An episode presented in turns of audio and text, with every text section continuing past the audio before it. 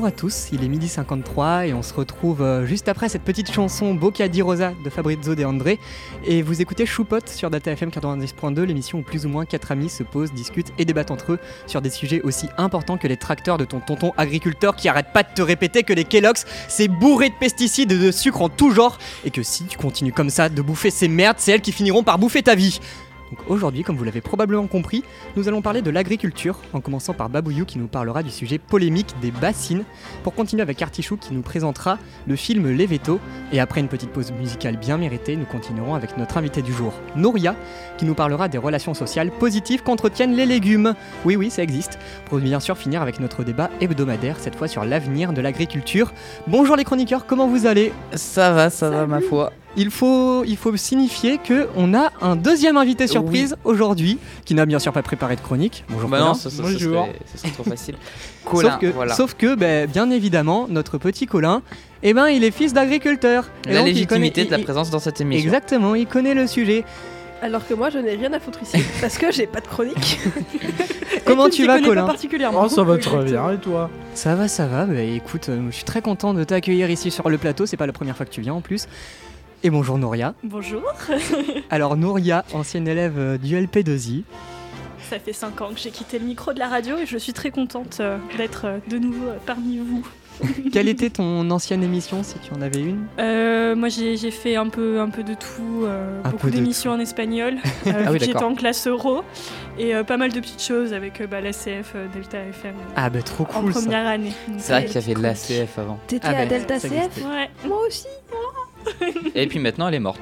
Alors, remplacée par Raconte, l'ACF de Fiction Audio, dans laquelle bien sûr Claire et nous, Claire et moi nous sommes. Ça va Claire ? Oui, je t'écoutais. Claire est aussi longue pour se réaliser qu'on parle de son ACF que pour comprendre des blagues. Exactement. Non, je suis juste tombée à la détente. Moi je propose qu'on commence avec Babouillou. Est-ce que tu es prêt Babouillou ? Toujours. Eh bien on te laisse la parole.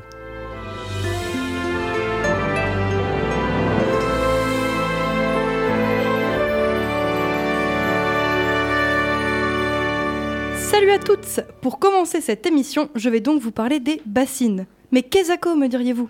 Minute papillon, on va reprendre tout ça point par point. Déjà, un peu de contexte. Je ne sais pas si vous avez suivi, mais il y a à peu près 2 mois, on a pas mal parlé de Sainte-Soline dans les médias. Oui, Sainte-Soline, le petit village des Deux-Sèvres.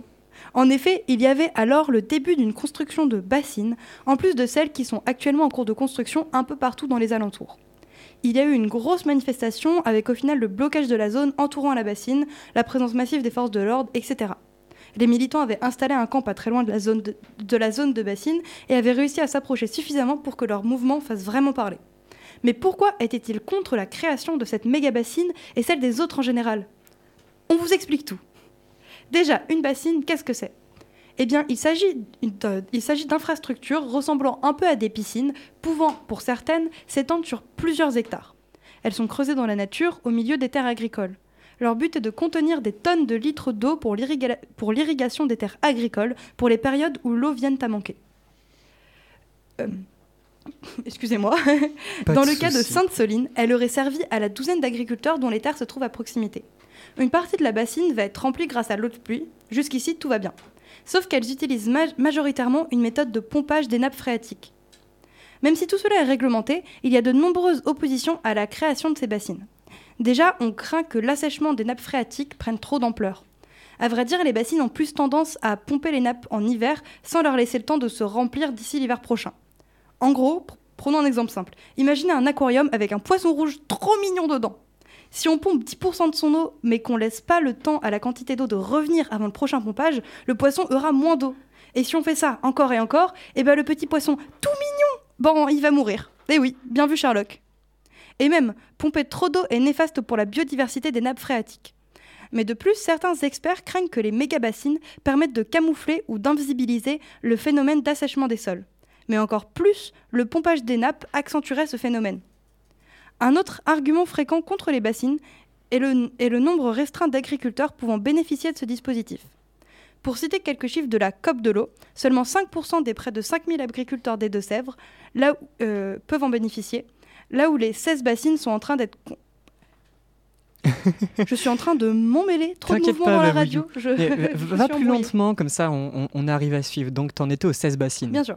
Bon, du coup, pour citer quelques chiffres de la COP de l'eau, seulement 5% de près des 5000 agriculteurs des Deux-Sèvres, pour rappel c'est là où les 16 bassines sont en train d'être construites, pourront bénéficier de cette eau. En gros, les méga-bassines vont provoquer, attention, mot compliqué, des externalités négatives. Oula. Mais c'est quoi, Babouillou, des externalités négatives ? Bon, ça c'est pour ceux qui ne font pas SES. Il s'agit de conséquences néfastes qu'une activité a sur quelqu'un ou sur l'environnement sans contrepartie monétaire. Ça va, vous suivez ? Ça va à peu près. Jusque-là, ok. Dans notre cas, on a une externalité négative à la fois pour l'environnement et pour les agriculteurs qui ne sont pas concernés par ce projet.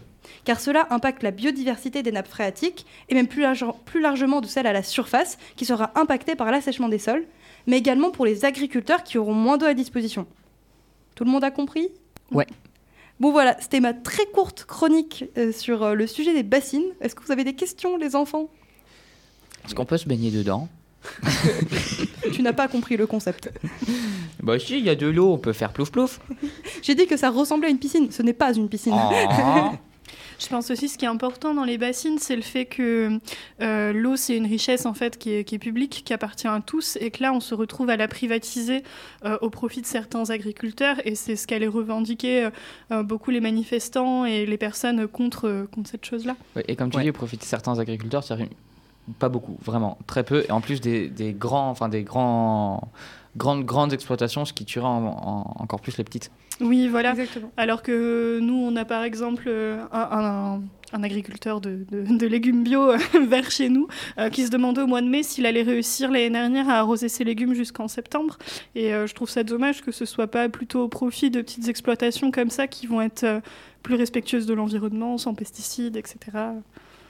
Ouais, les problèmes. Hein. Oui. C'est astucieux l'idée des bassines, mais c'est très mal utilisé et très dangereux. Oui, voilà. Là, c'est en trop grande quantité. Ouais. Oui. Mais bon. Désolée, j'ai plombé l'ambiance. Non. Colin, toi justement qui vis ce quotidien tous les jours, est-ce que tu remarques un changement dans ma campagne, il n'y a pas eu d'installation de bassines. Tu avais eu peut-être des retours. En fait, il n'y aurait pas besoin de bassines. Si l'irrigation était mieux pratiquée et si la structure des sols était mieux conservée, parce que on a tendance à beaucoup trop faire de passages pour cultiver la terre, la retourner, la préparer, la rendre très souple, ce qui en fait est très mauvais parce que ça déstructure le sol, donc il n'y a plus de vie dans le sol en fait, donc l'eau s'infiltre moins bien, reste moins bien, donc enfin ça fait des champs totalement inondés en fait. Okay. Sur la surface et plus pas d'eau, enfin peu d'eau. En fait, on rend la terre complètement imperméable. Exactement. Et bah toi, tu me donnes de bons conseils pour me faire une piscine. Je reste sur ma piscine. Et après, l'irrigation est pratiquée de façon beaucoup trop abusive.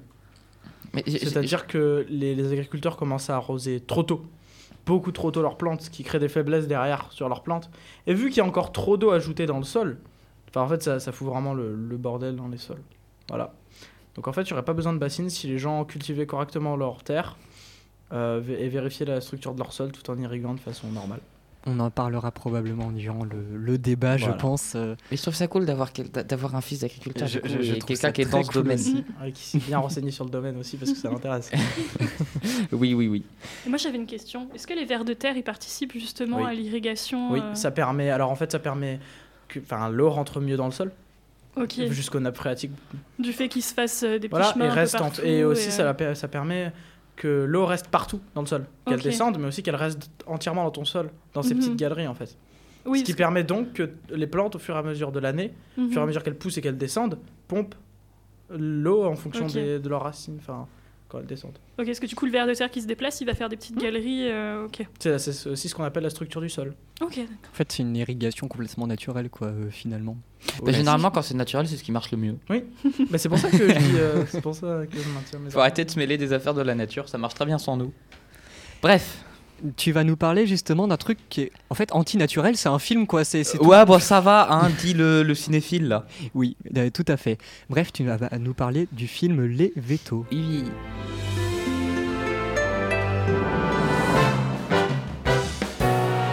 Hey, Bienvenue à toi, jeune individu fan de ma chronique. Je suis Artichou, le petit dernier des Choupotes, et comme chaque semaine, je te présente un film, des séries ou des musiques en rapport avec notre thème. Alors installe-toi bien confortablement, monte un peu le volume et profite de cet instant de pur kiff. Alors, je pense que, outre notre cher invité Coulin, je suis le mieux placé ici pour parler d'agriculture. Pas parce que c'est un domaine qui me passionne, non, pas du tout. Mais plus parce qu'en sortant de chez moi, j'ai plus de chances de tomber sur une vache tapant la discute avec son meilleur pote mouton plutôt que sur une manif contre la réforme des retraites. Après, je critique, mais bon, il y a toujours pire. Pouzioux-la-Jarrie n'a été raccordée à l'eau courante que depuis une semaine. Mais bref, comme on dit par chez moi. Je vis donc bien malgré moi dans ce monde plein de boue qui colle aux chaussures, aux odeurs toutes plus insupportables les unes que les autres, mais surtout, truffé, que dis-je, débordant d'animaux. Des moutons, des vaches, des chevaux, des chiens, moi, enfin tout type de spécimens, quoi. Eh bien, ça saute au tacle, quoi. Bah oui, j'ai dit qu'il y avait un tacle à Choupote. Eh bien, tout ce beau monde, il faut s'en occuper. Parfois, ils tombent malades. Parfois, il y a des naissances, des décès. Et comme les humains ont des médecins, les animaux ont des vétos. Enfin, en tout cas, les animaux vivant en ville. Car dans les campagnes, dans les bleds paumés, dans les tréfonds de la France, l'absence de vétérinaire est aussi courante que le 49.3 dans le gouvernement d'Elisabeth Borne. C'est donc de ça que traite le magnifique film Les Vétos.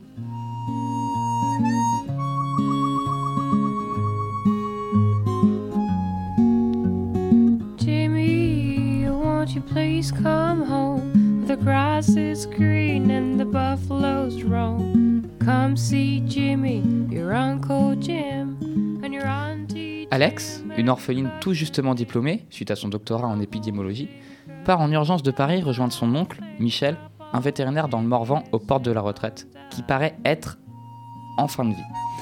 Elle part donc, le lendemain de sa remise de diplôme, essayer de soigner son oncle grâce à son savoir en soins. Mais une fois arrivé sur place, c'est une petite fête en l'honneur du départ à la retraite de Michel qui a pris place, et non pas des aides-soignantes autour d'un lit d'hôpital. Et c'est tout en surprise que Michel annonce à tout le monde, y compris Alexandra, que cette dernière, sa nièce, va prendre sa place dans la clinique vétérinaire. C'est consterné, énervé, déçu qu'elle ira dormir en vue de repartir dès le lendemain matin.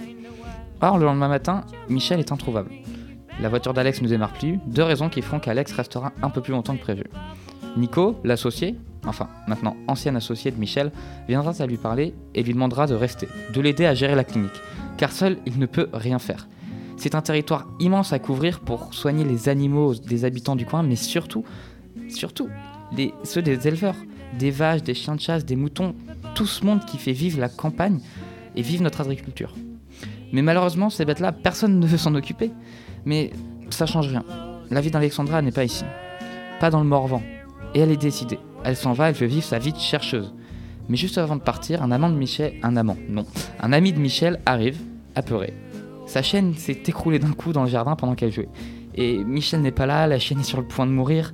Alors Alex peut pas laisser la situation comme ça. Elle amène la chienne à la clinique, et la voyant commencer à mourir, elle commence un massage cardiaque, des piqûres de morphine, elle continue le massage cardiaque, et petit à petit, le cœur se réaccélère. La petite chienne se relève doucement, innocemment, et voit dès son réveil les yeux remplis de larmes d'Alexandra.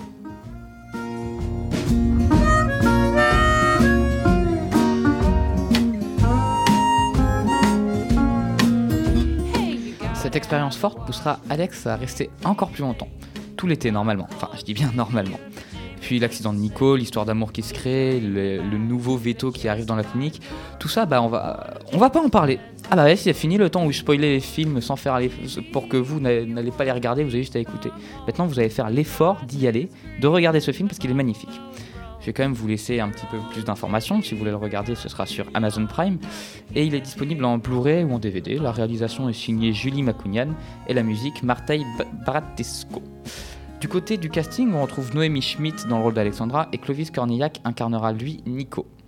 Le film dure 92 minutes et c'est une très bonne comédie à voir en famille. Et comme d'hab, je vais pas vous laisser comme ça, je vais finir par ma petite analyse.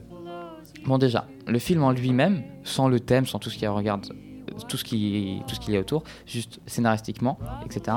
Il se regarde très facilement, il n'y a pas de problème sur ça. Par contre, je sais pas ce qu'a vécu la réalisatrice pendant son enfance, mais elle avait l'air d'aimer les nuits blanches à la Belle Étoile. Dans tout le film, Alex dort dehors, sous un arbre, sur une chaise de jardin, sur une table. Faut arrêter au bout d'un moment. Avec la relation amoureuse qui est là sans grand intérêt, après c'est mon avis, ce sont les deux seuls points noirs que je trouverai au film. Mais on va maintenant attaquer le fond du film, le thème en lui-même, et quoi de mieux que des chiffres pour concrétiser une idée. Donc en 2019, ce sont 6546 vétérinaires de rente qui exercent en France, contre 17 716 qui s'occupent d'animaux de compagnie, de sport ou de loisirs.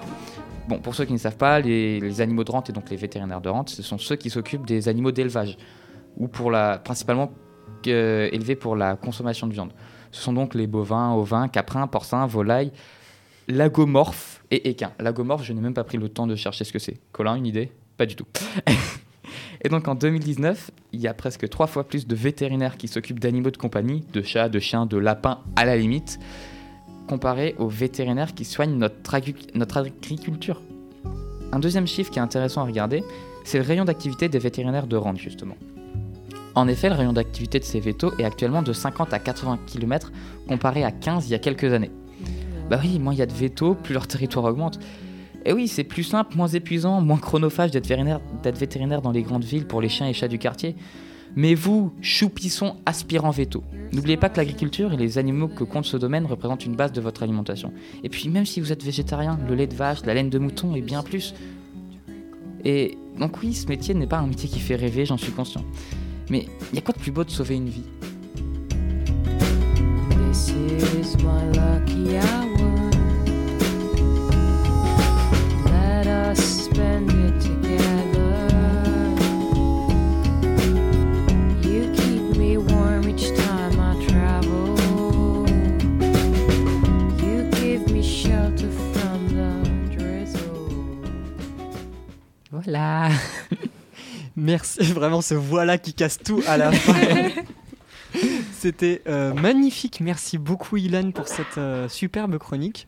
Je crois que c'est l'une de tes meilleures pour l'instant, elle est super bien écrite. Merci. Et ça m'a vraiment donné envie de voir ce petit film que je n'ai pas vu, dont je ne connaissais pas l'existence. Non mais il est très peu connu, c'est un film français en plus. Ok.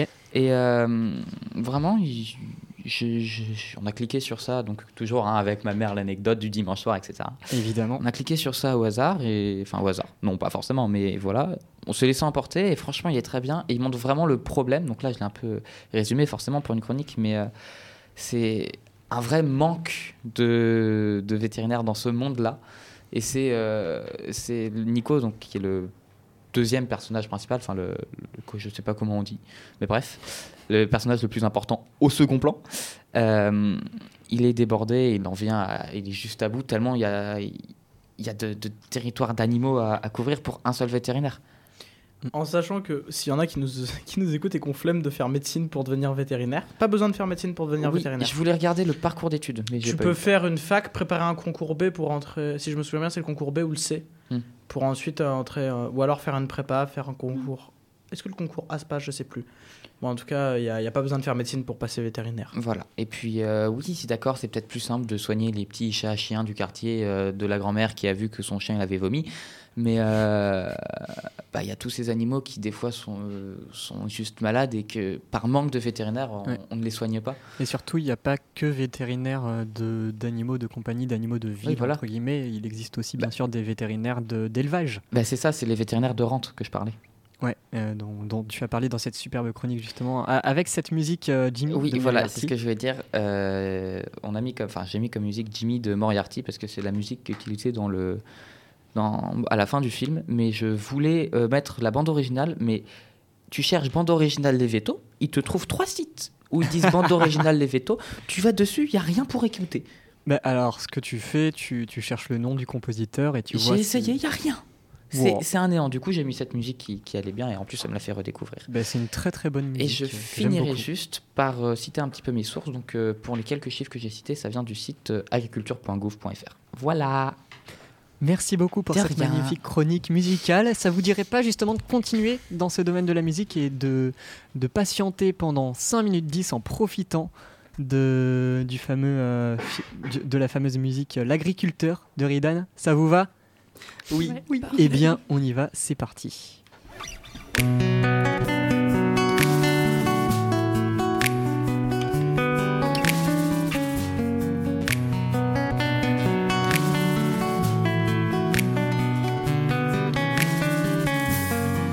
J'allume et mon poste de télé pour admirer ce qu'il s'y passe. Un milliardaire s'envoie en l'air, quitte l'atmosphère pour voir l'espace. Je troque son bol d'air et sa cuillère contre un petit verre sur ma terrasse. J'en ai ras le bol de tout ce béton, j'ai la folie des grands espaces. J'ai ras le bol de tout ce béton, j'ai la folie des grands espaces. Mais qu'est-ce qui se passe dans nos petites têtes? On s'entasse tous comme des sardines dans les grosses boîtes que l'on conserve. Le petit poisson doit suivre sa ligne. Dans les grosses boîtes que l'on conserve, le petit poisson doit suivre sa ligne. Et puis merde, j'ai décidé de vivre au loin sur la colline, vivre seul dans une maison avec la vue sur ma raison. Je préfère vivre pauvre avec mon âme que vivre riche avec la leur. Si le blé me file du bonheur, je me ferais peut-être agriculteur. Et si le blé me file du bonheur, je me ferais peut-être agriculteur.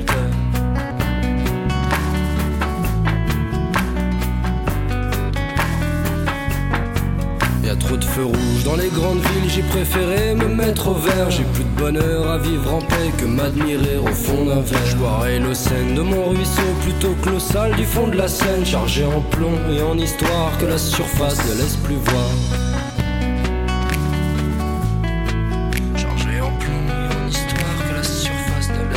Je ferai des bandes pour m'éloigner, pour me retrouver face au miroir. Juste une seconde de vérité pour que mon passé coule sous les ponts. Je ferai des bandes pour m'éclipser, pour me retrouver face à que dalle. Juste une seconde de vérité pour contempler ce qu'on est tous. Et puis merde, j'ai décidé de vivre au loin sur la colline, vivre seul dans une maison avec la vue sur ma raison. Je préfère vivre pauvre avec mon âme que vivre riche avec la leur. Si le blé me file du bonheur, je me ferai peut-être agriculteur.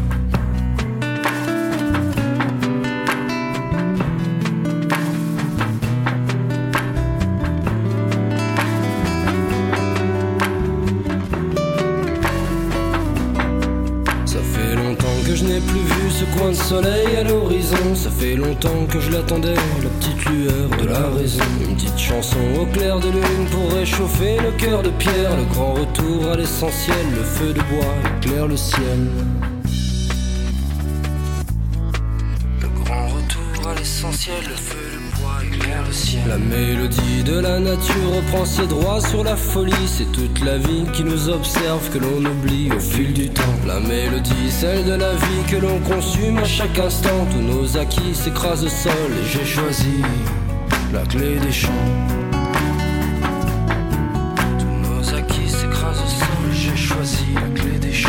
Et puis merde, j'ai décidé de vivre au loin sur la colline, vivre seul dans une maison avec la vue sur ma raison. Je préfère vivre pauvre avec mon âme que vivre riche avec la leur. Si le blé me file du bonheur, je me ferais peut-être agriculteur. Et puis merde, j'ai décidé de vivre au loin sur la colline, vivre seul dans une maison avec la vue sur ma raison. Je préfère vivre pauvre avec mon âme que vivre riche avec la leur. Si le blé me file du bonheur, je me ferais peut-être agriculteur. Le blé me file du bonheur, je me ferai peut-être agriculteur.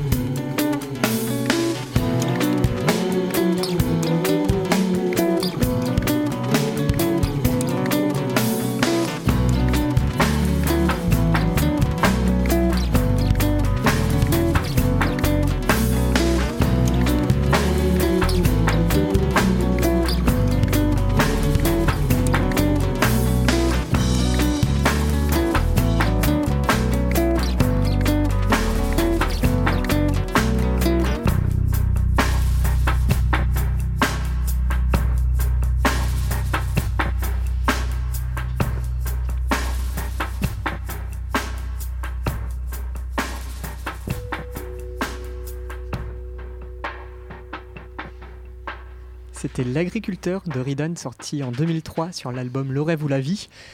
Il est 13h18 et vous écoutez Choupotes sur Delta FM 90.2, l'émission où plus ou moins 4 amis se posent, discutent et débattent entre eux. Et cette semaine, nous parlons de l'agriculture.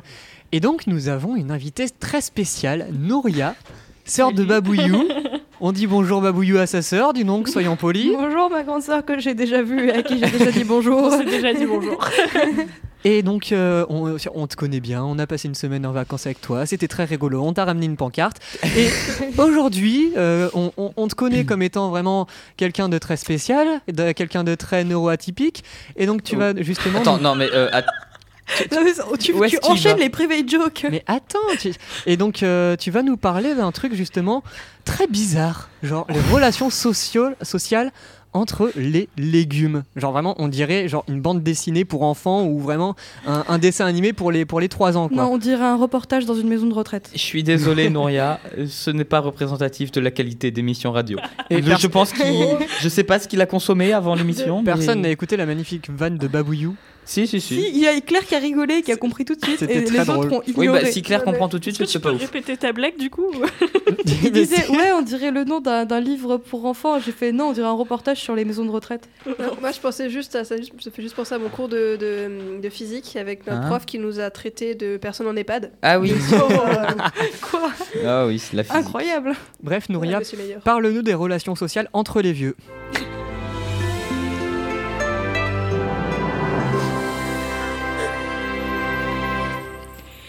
Savez-vous que les carottes sont super copines avec vos tomates, vos poireaux et vos radis? Ou que les concombres et les courges se détestent cordialement? Eh bien moi, avant de faire cette chronique, clairement pas. En associant certaines plantes entre elles, les jardiniers pourraient en effet obtenir de meilleures récoltes et diminuer l'utilisation d'engrais chimiques et de pesticides. C'est la technique du compagnonnage. C'est une technique qui est utilisée dans l'agriculture biologique et qui est recommandée par des botanistes.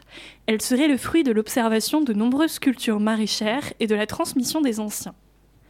La nature étant bien faite, en effet, elle est associée des légumes entre eux, permettrait de limiter la propagation, par exemple, de maladies ou de parasites. Par contre, il conviendra également d'éviter de rapprocher ou de mettre proche dans le jardin certains légumes ayant des mêmes besoins nutritifs, sinon ils vont bouffer entre eux leurs ressources. Donc quelques petits conseils de base pour commencer votre futur jardin. Tout d'abord, il faut savoir que les ombellifères, genre les carottes, le persil, la coriandre et les 3000 espèces aux fleurs groupées en forme d'ombelles se protègent mutuellement. Les pois, les lentilles, les haricots et toutes les autres légumineuses vont permettre d'enrichir votre sol en azote et donc vous permettre par exemple d'avoir de très belles tomates en été. Les liliacées, donc tout ce qui est ail, asperges, échalotes, oignons et poireaux, détestent les légumineuses, donc on les placera bien loin d'elles dans le jardin.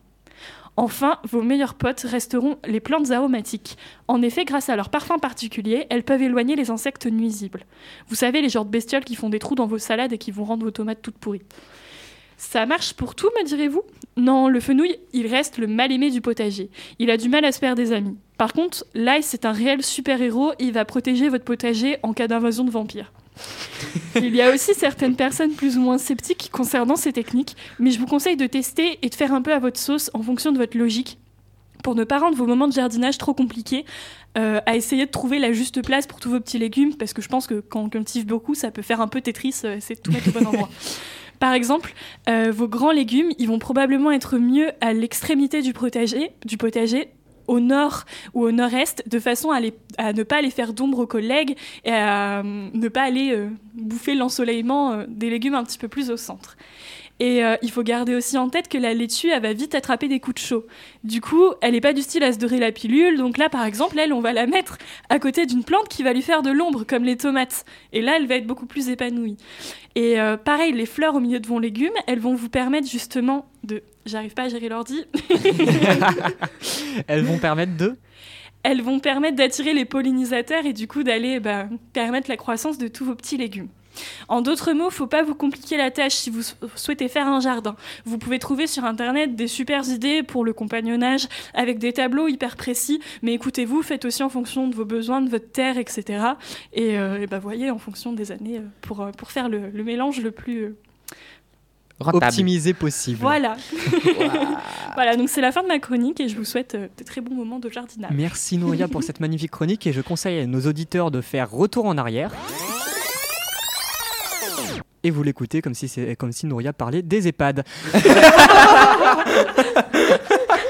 Ou de Michael Schumacher. On s'est regardé dans les yeux tous quand il a fait ça en mode mais qu'est-ce qu'il balance, personne n'est prêt. Waouh. Mais où est-ce qu'il va? Oui. Ah, je le voyais préparer un truc, mais c'était donc ça. Oh, attends, je peux juste rebondir sur un truc. Mm-hmm. Les zombélisateurs, c'est quoi ça? Il y avait un moment, les plantes avec... pardon, je me rapproche du micro. Les plantes où ça fait des petits bouquets au niveau des feuilles. Okay. Bah, je connaissais pas, donc j'ai cherché. Bah, moi non plus, je connaissais pas, donc tu m'as appris. Merci Nouria, encore une fois, pour cette chronique. Et du coup, la façon dont c'était présenté était en mode les plantes ont des pensées. Enfin vraiment, tu l'as présenté en mode. Mais c'est trop bien, oui, c'est drôle. Oui, les plantes ont des personnalités. En fait, oui, c'est okay. Et du coup, par contre, j'avais envie de me marier. Cassons un mythe, cassons un mythe. Même si là, ils protègent des vampires, ne vous inquiétez pas, les vampires vont pas aller bouffer vos tomates. Bah, c'est une couleur rouge sang, c'est pas. Les bébés peut-être qui portent confusion. Ça existe les bébés vampires peut-être. Bref, Colin, oui. Qu'as-tu pensé de cette chronique en termes genre de d'optimisation professionnelle? Réaliste. Ah cool, j'avais la pression de dire mais alors je m'y connais pas précisément en jardinage et tout, mais le fait qu'il y ait des plantes qui aillent plus ou moins avec d'autres, c'est totalement vrai. Je vais prendre l'exemple de la vigne parce que en grande culture, bah il y a pas ça, le champ avec une culture dedans, voilà, et encore pas en bio. Oui, donc continue. Dans la vigne, il y a plein d'herbes qui poussent dans le rang ou sous les rangs. Et il y a des herbes qu'on cherche à éviter. Par exemple, le raie gras, qui est une herbe... Quoi ? Oh oui, non, vas-y. Non, j'ai passé des heures à l'enlever. Ah, moi aussi, à la pioche. Allez, vas-y. Donc le raie gras, qui est une plante qui consomme énormément d'eau. On essaye de l'enlever au maximum de nos vignes en par exemple semant des couverts végétaux qui peuvent être par exemple, je vais prendre l'exemple de la févrole.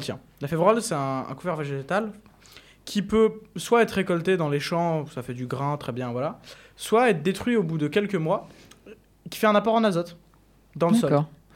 Ouais, en fait, et c'est une culture qui n'est pas énergivore pour la vigne parce qu'elle s'autosuffit. Elle n'a pas besoin d'apport. Oui. C'est quoi un couvert végétal ? Parce que je t'avoue que moi, je m'imagine un couteau et une fourchette en forme de lierre et ça ne marche pas. Un couvert végétal, ce qu'on appelle un couvert végétal, c'est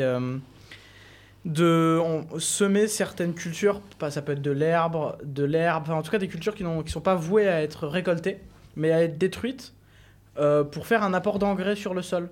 Par exemple... Oui. Genre toi, tu sèmes de l'herbe et tu la récoltes pas. Par exemple, tu vois, le blé, ça se récolte en été. Et le maïs, ça se sème en mars.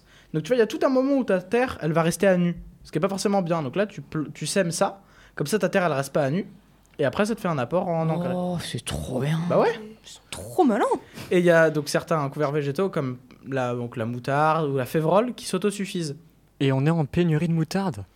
Comment c'est possible ? Non mais c'est pas de la moutarde à consommer. C'est pas la même moutarde. C'est comme j'imagine Noël revenir chez lui, faire des petits trous et prendre son truc de moutarde à l'ancienne là et les planter. Bref, est-ce que ça vous dirait de continuer cette discussion mais avec un fond musical bien sympa ? Ah, ça s'appelle un débat chez nous. Exactement. Vraiment, ce qui diffère une discussion d'un débat, c'est une musique. Bah, évidemment, bien sûr.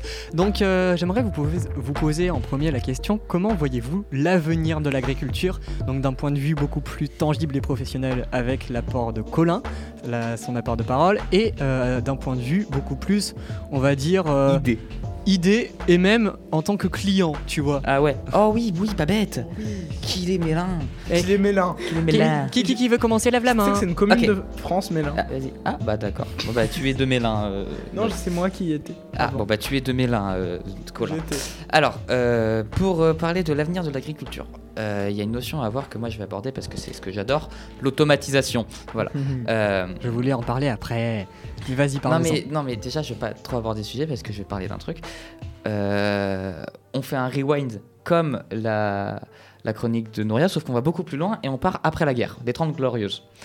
à ce moment-là, il y a eu un besoin dans la France de se nourrir, tout simplement, de produire.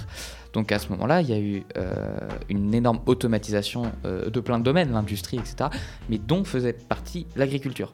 Donc à ce moment-là, il y a eu un énorme boom technologique au niveau de l'agriculture qui a permis la production, l'optimisation de tout ça, mais aussi qui a amené des techniques un petit peu plus farfelues pour faire grandir plus vite, plus et plus gros.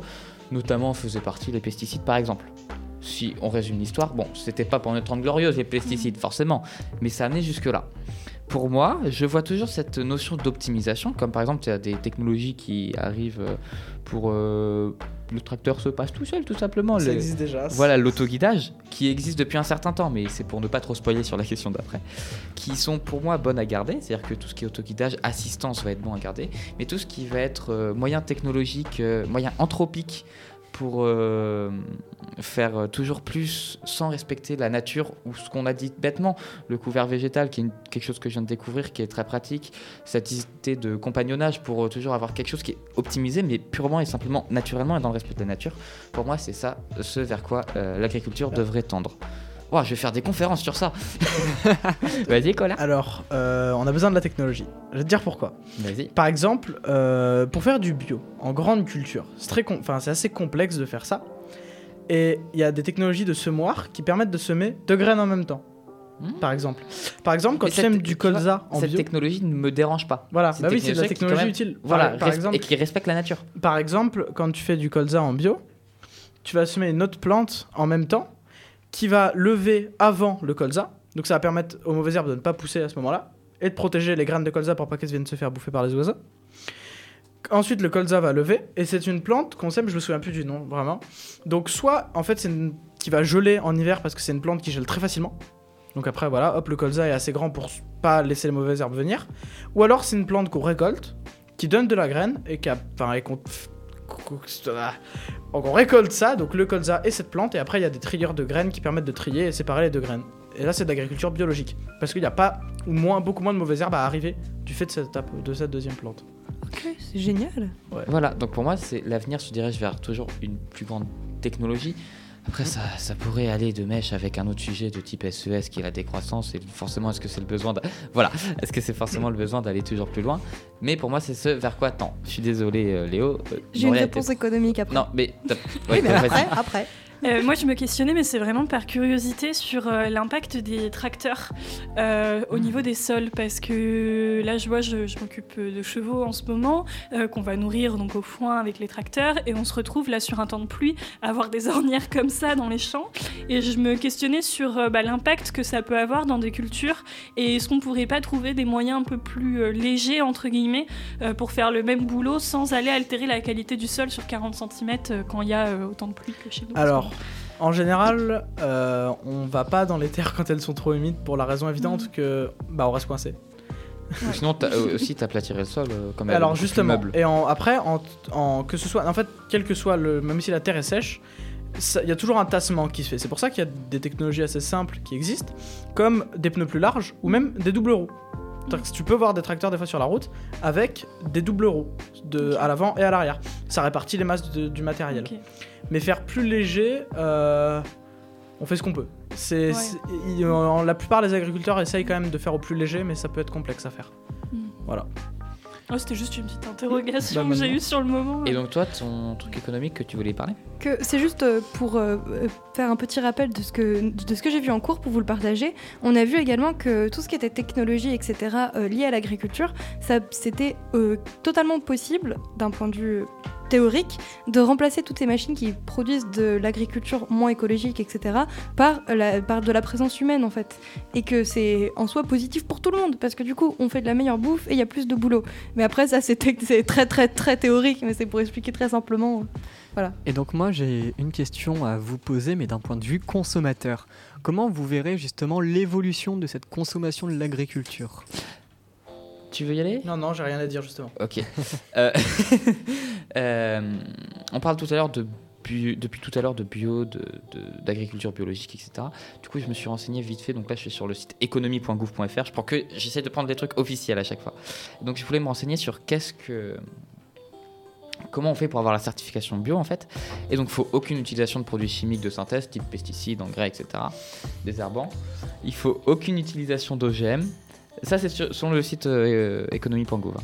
Il faut respect du bien-être animal au niveau du transport, des conditions d'élevage, d'abattage, etc. Et pour ce qui concerne les produits transformés, il faut une quantité de 95% minimum d'ingrédients qui sont eux-mêmes issus de l'agriculture biologique. Donc, ils respectent les trois premiers critères.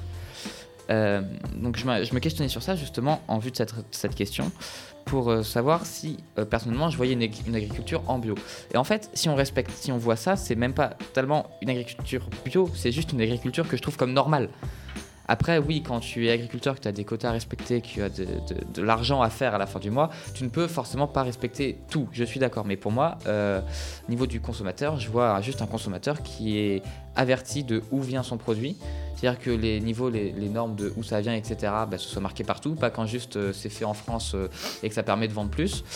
Qu'on soit beaucoup plus en fait averti et amène de savoir d'où vient ce qu'on achète, et qu'une grande majorité respecte du coup cette certification bio qui serait en fait, même pour moi, quelque chose de normal. Colin ? Alors, je vais encore parler, là ça va retourner sur le niveau agricole direct. Je t'en prie. Mais alors, donc, je vais parler en cognac parce que culture je m'y connais pas trop. En cognac, dans le milieu du cognac, on a quelque chose qui s'appelle la CEC, Certification Environnementale Cognac. Donc c'est pas du bio. Mais on a des quotas à respecter au niveau de l'utilisation de produits phytosanitaires, de désherbants. Phytosanitaire qui est ? C'est des produits phytosanitaires, c'est tout ce qui est désherbants, produits chimiques, enfin produits qu'on met sur les cultures quoi. Ok. En fait, on doit respecter certaines règles là-dessus sur la quantité de litres à l'hectare, etc. Et je crois qu'il y a aussi une obligation de désherbage mécanique sur un certain nombre d'hectares. D'accord. Voilà. Ouais, donc en fait il y a des paliers qui se créent avant le bio en fait, qui sont de plus en plus en train de se créer. C'est des petites certifications en fait. Et malheureusement on n'est pas mais qui sont pas assez valorisées. Voilà, c'est ce que j'allais dire, on n'est pas averti sur ce genre de certification. Mais alors pas assez valorisé, que ce soit pour que les gens soient avertis ou pour l'agriculteur. Par exemple mes parents ont fait ça, on gagne pas plus hein. On a beau s'embêter sur certains points qu'on gagne pas plus. Tu me fais une magnifique transition au niveau économique, vas-y. Moi justement, je me questionnais justement sur ce fait du gain et je pensais notamment aux consommations de viande en fait. Je pense qu'on a des modes de consommation maintenant, on va consommer vachement de viande et du coup entretenir aussi toutes ces industries de surproduction entre guillemets pour abattre encore plus d'animaux pour répondre à la consommation en fait. Alors que si on se concentrait sur un petit peu moins... on pourrait encourager du coup les agriculteurs qui élèvent leurs vaches en bio avec des animaux qui vivent dehors, etc.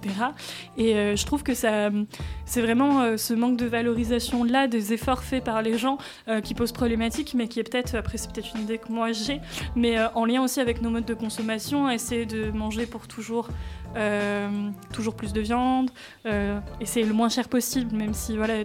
Chacun fait avec sa situation financière possible et ouais je me questionnais sur cet aspect-là de la reconnaissance justement des efforts faits et qui n'a pas l'air d'être faite malheureusement quoi. Alors je suis en train de chercher la pyramide des besoins alimentaires justement pour ce qui est de la viande, du poisson, des œufs, etc. Donc tout compris, hein. C'est une fois par jour, c'est-à-dire que vous n'êtes pas obligé de manger de la viande tous les jours. Si vous mangez du poisson ou des œufs, ça remplace très très bien. C'est-à-dire que vous pouvez totalement baisser votre consommation de viande. Je sais que par exemple au lycée c'était le cas... au début de seconde, même début de la première, il y avait quasiment pour viande les internes, tous les jours. De la viande, il y avait viande tous les jours, ouais. Et même pour les internes, encore le soir. Ouais. Matin et soir, j'ai dit. Non, pas le matin. Non, on n'a jamais eu.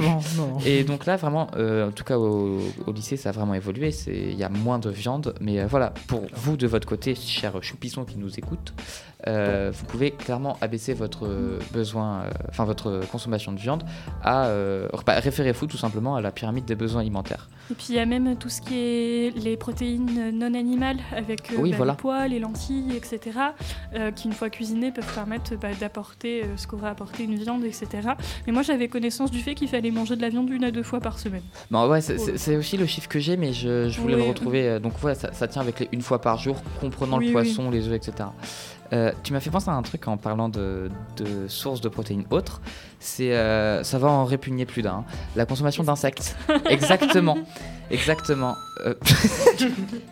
C'était quoi ça ? C'était un +1, je ne sais pas pourquoi. Je sais pas, j'avais envie de mettre une approbation sur ce sujet. D'accord. Faut savoir que les insectes consomment beaucoup moins à être produits. Il y a une beaucoup plus rentabilité au niveau de protéines par kilo. Donc je fais juste une petite recherche Google pendant ce temps-là, je vous tiens. C'est-à-dire que... oui, non, si c'est bon. J'ai aussi de quoi est-ce que je voulais parler. Et ça consomme aussi beaucoup moins d'eau. C'est-à-dire que pour 10 kg de matière organique ingérée, les insectes vont produire 8 à 9 kg de protéines, contre 2 ou 3 pour, par exemple, le bœuf. Okay. Donc oui, ça peut en répugner plus d'un, mais sincèrement, des criquets...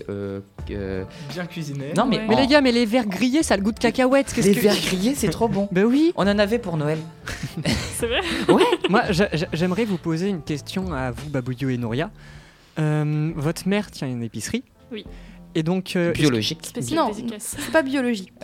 Justement, est-ce que vous savez comment elle fait pour justement faire ses stocks? Où est-ce qu'elle va chercher les aliments et tout ça? Il y a du changement cette semaine, donc on ne sera pas sur les stocks. Mais la démarche en général. Globalement, par exemple, pour ses fruits et légumes, c'est ce que je connais le mieux. Il me semble qu'elle prend tout chez le maraîcher, pas loin. Oui, il y a une partie en fait des fruits et légumes qui provient d'un petit jeune qui s'est installé du coup à 15 km de chez nous en agriculture bio, qui livre du coup 2 fois par semaine techniquement. Après, il y a un petit peu de complément avec des grossistes, mais qui restent très local. Ouais, voilà, local, sur les choses que peut pas produire notre maraîcher adoré, du style les bananes, voilà. Tous ces trucs-là, mais qui sont quand même sur de la demande.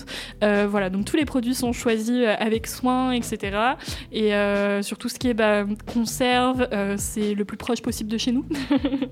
Si on a des petits labels bio, etc., c'est mieux, mais il n'y a pas que ça.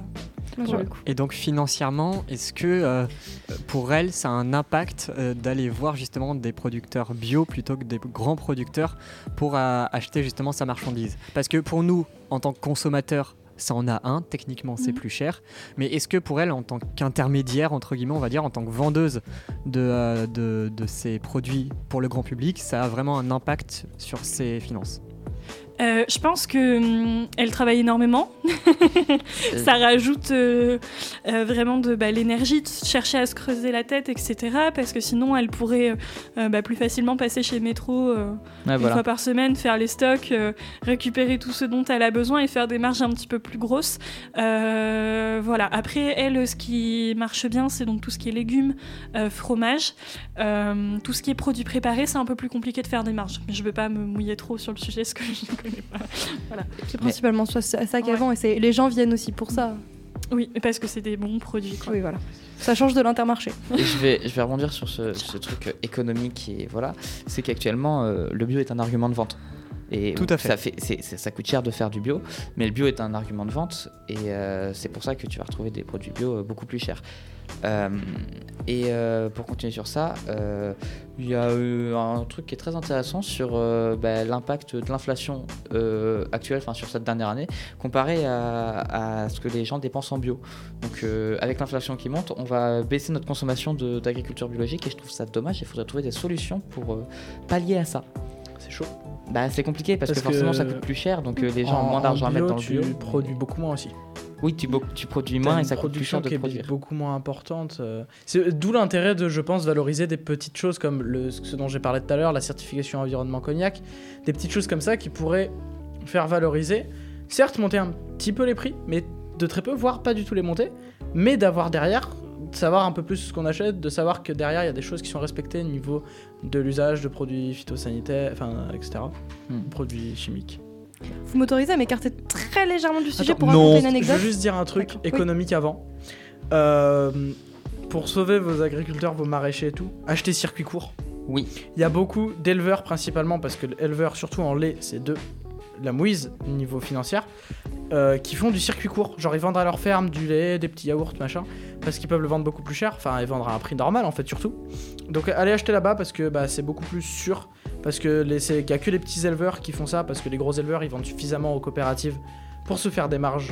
Mais les petits éleveurs et moyens qui galèrent un peu à s'en sortir, allez acheter chez eux parce que c'est peut-être un peu plus cher, mais ça vient de quelque chose qui est beaucoup plus respectueux. Et du coup, là-dessus, très belle transition pour ce que je voulais parler aussi. Il existe aussi des systèmes qui s'appellent des AMAP, qui en fait c'est une association qui va aider des producteurs, donc ça va être des maraîchers, ça va être des producteurs de fromage, de viande locaux. Et donc le système, ça marche souvent par panier. Donc tu vas avoir les différents producteurs qui fonctionnent dans cette AMAP, qui vont vendre des légumes, qui vont vendre du pain, qui vont vendre dans un panier. Et les adhérents vont venir acheter leur panier avec les légumes de saison, donc tout droit sortis du maraîcher. Donc là, c'est pas directement à la ferme, il y a quand même un peu l'intermédiaire de la map des gens. Mais du coup, ça peut être aussi une alternative pour ceux qui habitent pas forcément juste à côté d'une ferme, etc., qui puissent du coup venir dans une AMAP, puis ça aide, c'est sympa. Et c'est vachement cool comme type de chose. Et en fait, dans les grandes villes, ça se modernise parce qu'il me semble que sur le principe des AMAP, c'est un panier où tu choisis pas forcément les produits. Oui. Et je sais que ça peut... moi, j'ai une aversion pour un ou deux légumes et ça pourrait m'embêter de me retrouver avec ces produits-là. Et donc, quand je vivais à Nancy, moi, ce que je faisais, je passais sur des regroupements comme ça où en fait, tu peux choisir tes produits qui sont soit livrés chez toi à la semaine, mais pour le coup, c'était plus cher quand même, soit vraiment choisir ce qui te fait envie pour ta semaine, pour tes besoins, en fonction de la taille de ta famille, la taille de ton foyer, etc. Parce que je pense aux étudiants qui nous écoutent, c'est peut-être pas forcément nécessaire d'avoir un panier de légumes pour 4 personnes. Et on se retrouverait justement avec des déchets, c'est pas l'objectif de la démarche. Et voilà, du coup, faut pas hésiter à se renseigner. Il y a plusieurs, peut-être pas sur Poitiers, mais dans les plus grosses villes, il y a pas mal d'opportunités comme ça de regroupement d'agriculteurs, des entourages qui vont pouvoir livrer dans la semaine ce type de produit. Et je trouve ça trop chouette. Et du coup, je sais que alors ça résout pas le problème de, on n'a pas le choix de ce qu'on a dans notre panier. Mmh. Mais je sais que dans la map, donc à Châtellerault, celle que je connais le mieux, parce que j'étais bénévole là-bas. Il y a un système de petits paniers et de grands paniers. C'est-à-dire que petit panier, ça va être pour une ou deux personnes. Mmh. Donc là, il y a les étudiants qui sont sur Châtel, il y en a peu, mais il y en a. Donc vont venir plutôt prendre les petits paniers. Et des familles comme la nôtre, on avait 4 bouches à nourrir, on prenait des grands paniers. Mmh. Pour finir la boucle sur ça, je vais vous conseiller 2 applications. Premièrement, c'est Yes We Green. C'est en fait une application, quand vous allez activer votre localisation, ça vous propose autour tous les marchés de producteurs, les points de rencontre AMAP, du coup ça en fait partie, les coordonnées horaires des restaurants qui travaillent avec les producteurs locaux et tout ce genre de choses. Donc si vous voulez manger, consommer local, très bonne application. Et la deuxième, c'est La Ruche qui dit oui, qui est en fait une application où vous allez vous rejoindre une ruche, c'est une communauté qui vont passer une commande auprès d'un producteur en même temps, c'est-à-dire qu'on va faire une plus grosse commande, mais tous ensemble, et après vous allez chacun récupérer votre chose, et du coup c'est direct avec le consommateur. Donc Yes We Green et La Ruche qui dit oui. Et puis c'est cool, La Ruche qui dit oui, ça permet de rencontrer des nouvelles personnes. Nous, c'est quelque chose qui se fait dans notre village, et ça a créé tout un petit réseau de liens, etc. Donc en plus de faire vivre les producteurs locaux, il y a aussi des liens entre les gens, et c'est toujours cool de pouvoir promouvoir tout ça. Oui. Et donc Babouillou, tu avais une anecdote à nous partager, une anecdote complètement... Ça a un petit peu à voir, c'est par rapport au Made in France. De manière générale, quelque chose que j'ai appris aujourd'hui en cours d'SES, ça arrive que des produits venant d'ailleurs soient affublés du logo Made in France, juste parce que par exemple, l'emballage va être fait en France. Ah oui. Et automatiquement, j'ai appris ça aujourd'hui, et c'est un petit peu honteux de se dire qu'il peut y avoir beaucoup de camouflage comme ça en tout cas. C'est ça, en fait, c'est la dernière étape, c'est-à-dire que par exemple... du coup là je reprends l'exemple d'un t-shirt parce que on s'écarte, mais pour l'exemple du Made in France, c'est-à-dire que tu vas avoir la laine qui va être, enfin le coton qui va être produit quelque part à l'autre bout du monde, ça va être tissé autre part, ça va être assemblé en Chine, ça va être floqué, on va dire en Ouzbékistan, on sait pas quoi, enfin dans un pays lointain, ça va arriver en France, va y avoir la dernière étape, peut-être ça va être mettre l'étiquette, ou broder, broder le nom de la marque à l'intérieur du poignet là, et ça va être Made in France parce que la dernière étape a été faite en France. Ouais, c'est ridicule. Et c'est pareil pour tout ce qui est électronique, etc. Ou jouets, même les jouets. Il suffit que toutes les pièces qui étaient fabriquées en Chine mais qu'elles soient assemblées en France, c'est Made in France. C'est marqué assemblé en France, donc faut faire attention à ce genre de choses. Du coup, pour continuer sur mes applications, téléchargez Ethic Tab, scannez juste le QR code d'un produit et vous savez d'où vient. Enfin, ça marche pas encore avec tout, hein, mais... Yuka le fait aussi. Yuka, oui, voilà, Yuka pour l'alimentaire et Ethic Tab pour le plus général. Yuka, alors il y a l'alimentaire niveau calories et tout, si les choses sont trop sucrées et tout, mais ils ont rajouté un truc environnement. Et donc ça fonctionne avec les cosmétiques, donc déo, etc. et la nourriture. Voilà. Génial. Voilà. Ouais. T'as d'autres questions? Je peux enchaîner. Je pense que tu peux enchaîner sur l'automatisation, justement, j'allais en parler. Ah non, pas encore. Parce que pour moi, c'est un sujet qu'il faut absolument aborder avant la fin du débat. Et vu comment on est parti, on va faire un débat de 40 minutes. Je me permettrais juste de faire un petit saut. Je te permets de faire un petit saut. De toute façon, t'as rien à dire. Il va mute. Voilà, évidemment, c'est mute. Je l'avais prédit. Je vais faire un petit saut par le point de vue économique. On en parle beaucoup, mais un agriculteur, est-ce que ça roule en Rolls ou c'est plus compliqué? Ça dépend. Et alors, je vais parler de chiffres. Après, tu me parleras de vie, parce qu'on en parle beaucoup entre nous, mais voilà.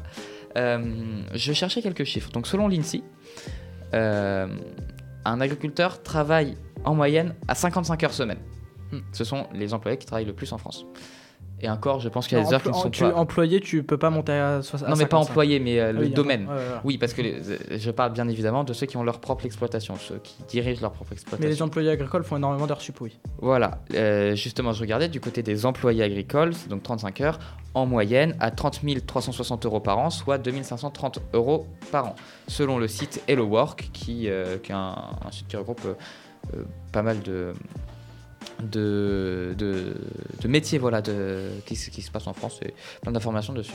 Quand on calcule un petit peu, on a pour passer un temps, c'était en 2019, on avait pour les agriculteurs qui géraient leur exploitation un revenu horaire, si on prend toutes les heures qu'ils font réellement, de 8,14 euros par heure. En moyenne. En moyenne. Voilà, donc il y a plus et il y a moins. C'était juste pour noter ce petit point-là que je vais accentuer. Vas-y. Donc le truc avec l'agriculture, c'est qu'il y a beaucoup de domaines. Je vais prendre deux exemples que je connais beaucoup, c'est-à-dire l'élevage et le cognac. Dit comme ça, tu passes pour un alcoolique. Non mais Colin, là, je suis obligé... Hop, c'est censuré. Et donc mes parents produisent du cognac, enfin exactement, mais voilà. Gagnent très bien leur vie, très honnêtement, voilà. Donc c'est un milieu qui fonctionne très bien, alors qu'il y a encore quelques dizaines d'années fonctionnait très mal, hein, mais qui aujourd'hui fonctionne très bien et qui permettent de générer des revenus très très corrects, contrairement à l'élevage. L'élevage d'autant plus laitier, parce que le prix des viandes a un peu remonté là, mais le laitier, c'est très très très compliqué pour. Enfin, j'ai un exemple concret. C'est du 70 à 80 heures par semaine pour 900 euros à la fin du mois. Vache. Ah voilà, ouais. Voilà. Putain, voilà. Et ok, d'accord. Il faut aimer son métier. Hein. Et dire que la chronique de Babouillou était déprimante sur presque 25 centimes de l'heure, quoi. C'est peu, c'est très très peu. 70, après, 1 euro. Ouais. 900 euros, alors 900 euros, je parle pour 4 euros de l'heure. 900 euros pour vivre en privé. Alors après, il y a plus que ça qui est généré pour l'entreprise, mais en privé, sorti 900 euros. Après, je pense qu'on connaît, nous, le mari de notre cousine qui a des vaches laitières. Et en fait, apparemment, il gagnerait bien sa vie sur le fait qu'il revend à des grosses... c'est pas censuré les noms des marques à la radio ou... Non. Okay. Tant qu'on n'en fait pas la publicité. À des grosses productions fromagères dans des petits emballages rouges et des petits triangles de fromage. Et il gagnerait bien sa vie justement par le fait qu'il ait fait le choix de vendre justement à ces entreprises-là. Le souci. Voilà, et je pense que... Mais on lui jette pas du tout la pierre parce qu'il faut bien qu'il vive. Mais au contraire, c'est très bien s'il peut vivre. Je vais juste finir là-dessus parce que quand on parle des grosses coopératives et tout, le souci avec tout ça, c'est que y a beaucoup de genre déjà c'est compliqué d'aller vendre chez quelqu'un d'autre parce que tout le monde est complet entre guillemets, et surtout la plupart des contrats, il y a une petite ligne à la fin qui dit que tu n'as pas le droit de te barrer. Possible, je le sais. Ah mais c'est sûr, c'est bien ça le problème. Et en fait, des coopératives qui en abusent en rachetant justement le lait à rien. Ah ouais, d'accord. Attends, tant qu'on est sur le lait, j'ai un autre truc à dire sur tout ce qui est les vaches dans le pré. C'est-à-dire de mettre ces vaches dans un pré et de les laisser vivre là-dedans. Alors, en niveau vache à viande, c'est énorme, c'est beaucoup fait, beaucoup plus que ça n'a été, parce que c'est facile. Dans l'élevage laitier, c'est beaucoup moins fait pour une raison évidente, c'est qu'il y a la traite 2 fois par jour, du coup. Enfin, après, ça dépend des entreprises, mais quand il y a une salle de traite fixe et qu'il y a des horaires de traite fixes, les vaches doivent être toutes ramenées du pré pour la nuit, alors que les vaches enfin à une certaine heure, alors qu'en fait les vaches à viande par exemple, elles reviennent du pré quand il fait nuit quoi, elles-mêmes.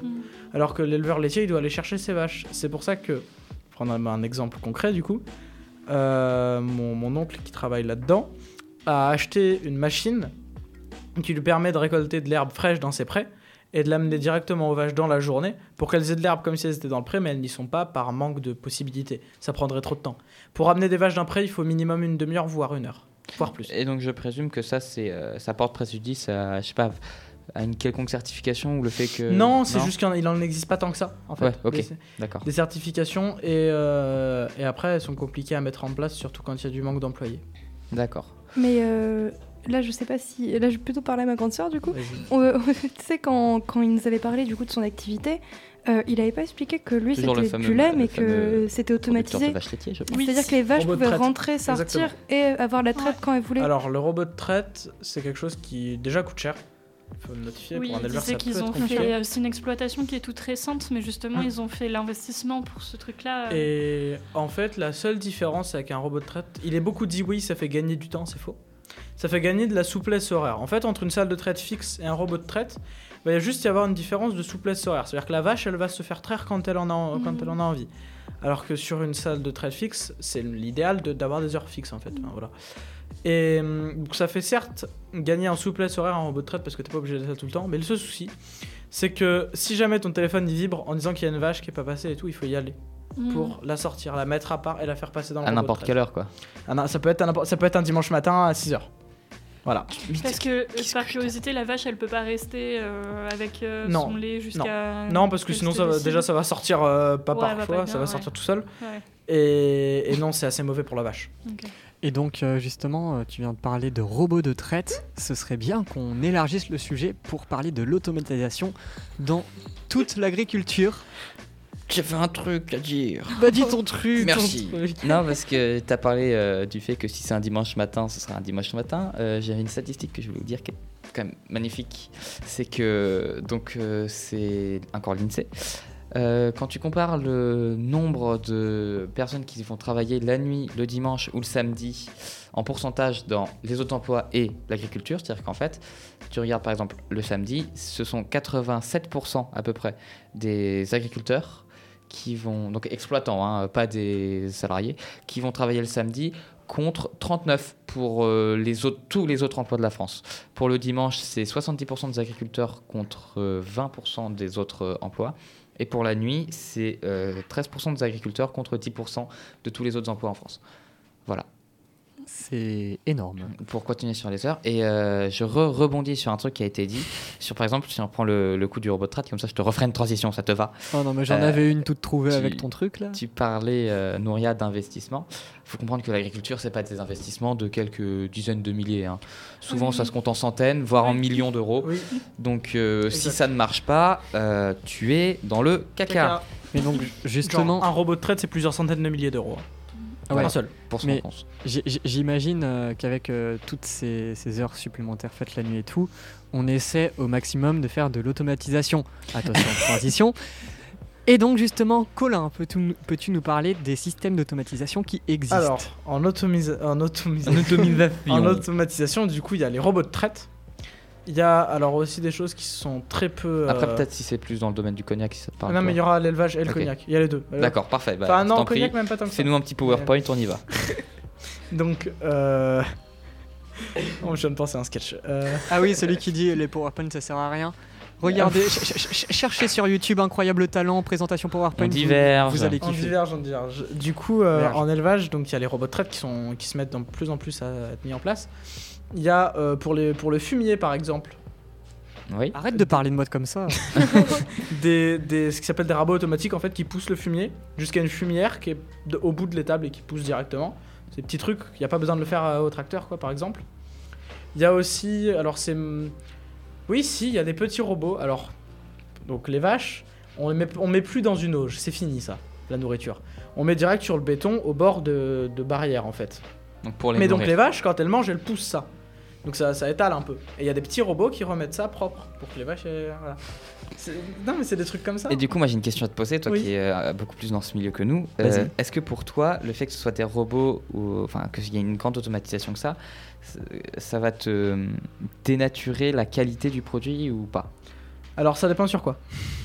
Les petits robots qui permettent de remettre l'alimentation et tout, parce que soit c'est à la main, soit c'est avec ça. En gros. Enfin, après, y a... Donc ça ne change pas la qualité. En gros, ça change pas la qualité. C'est juste ça pousse de la même façon. Quoi. Oui, voilà. J'imagine des Wall-E en train de s'activer. Ah mais ça ressemble à des Wall-E.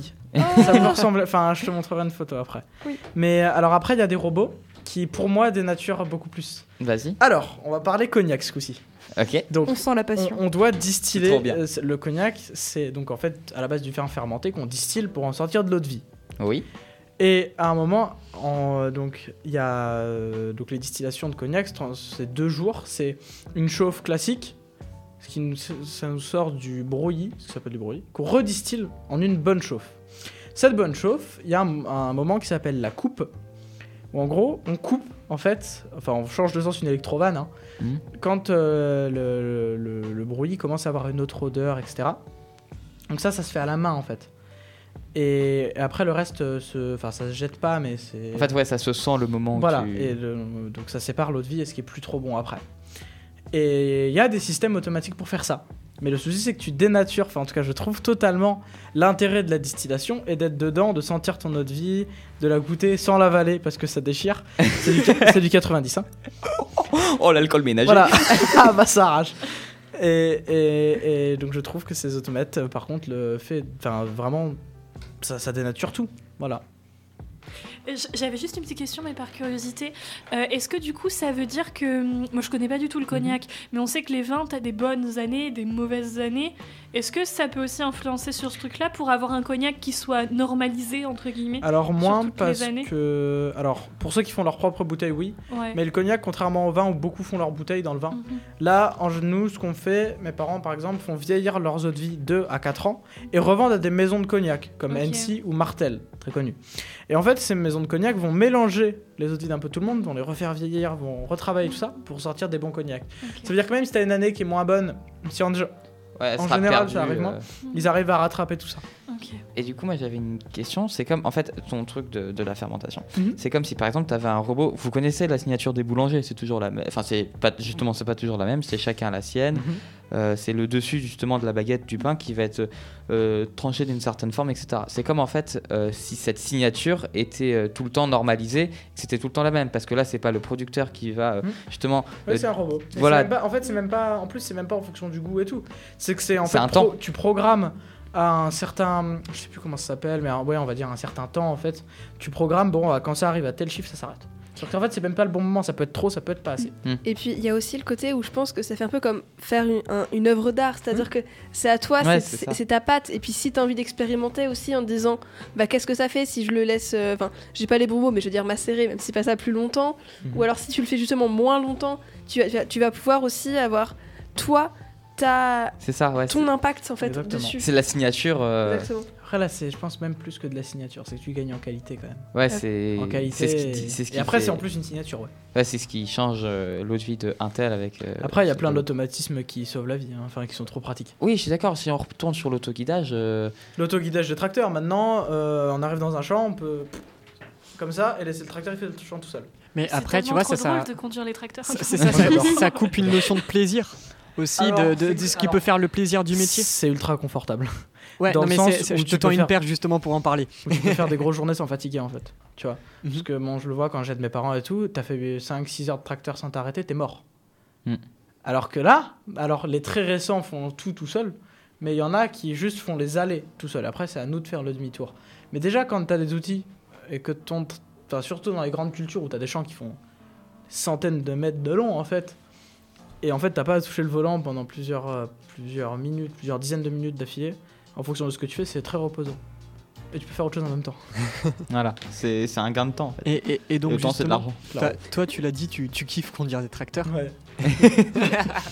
Si par exemple, genre, c'était tellement démocratisé qu'on vendait plus de tracteurs qui soient guidables à la main, alors tu parles, mais ça arrive, les tracteurs électriques, autoguidés, foulement.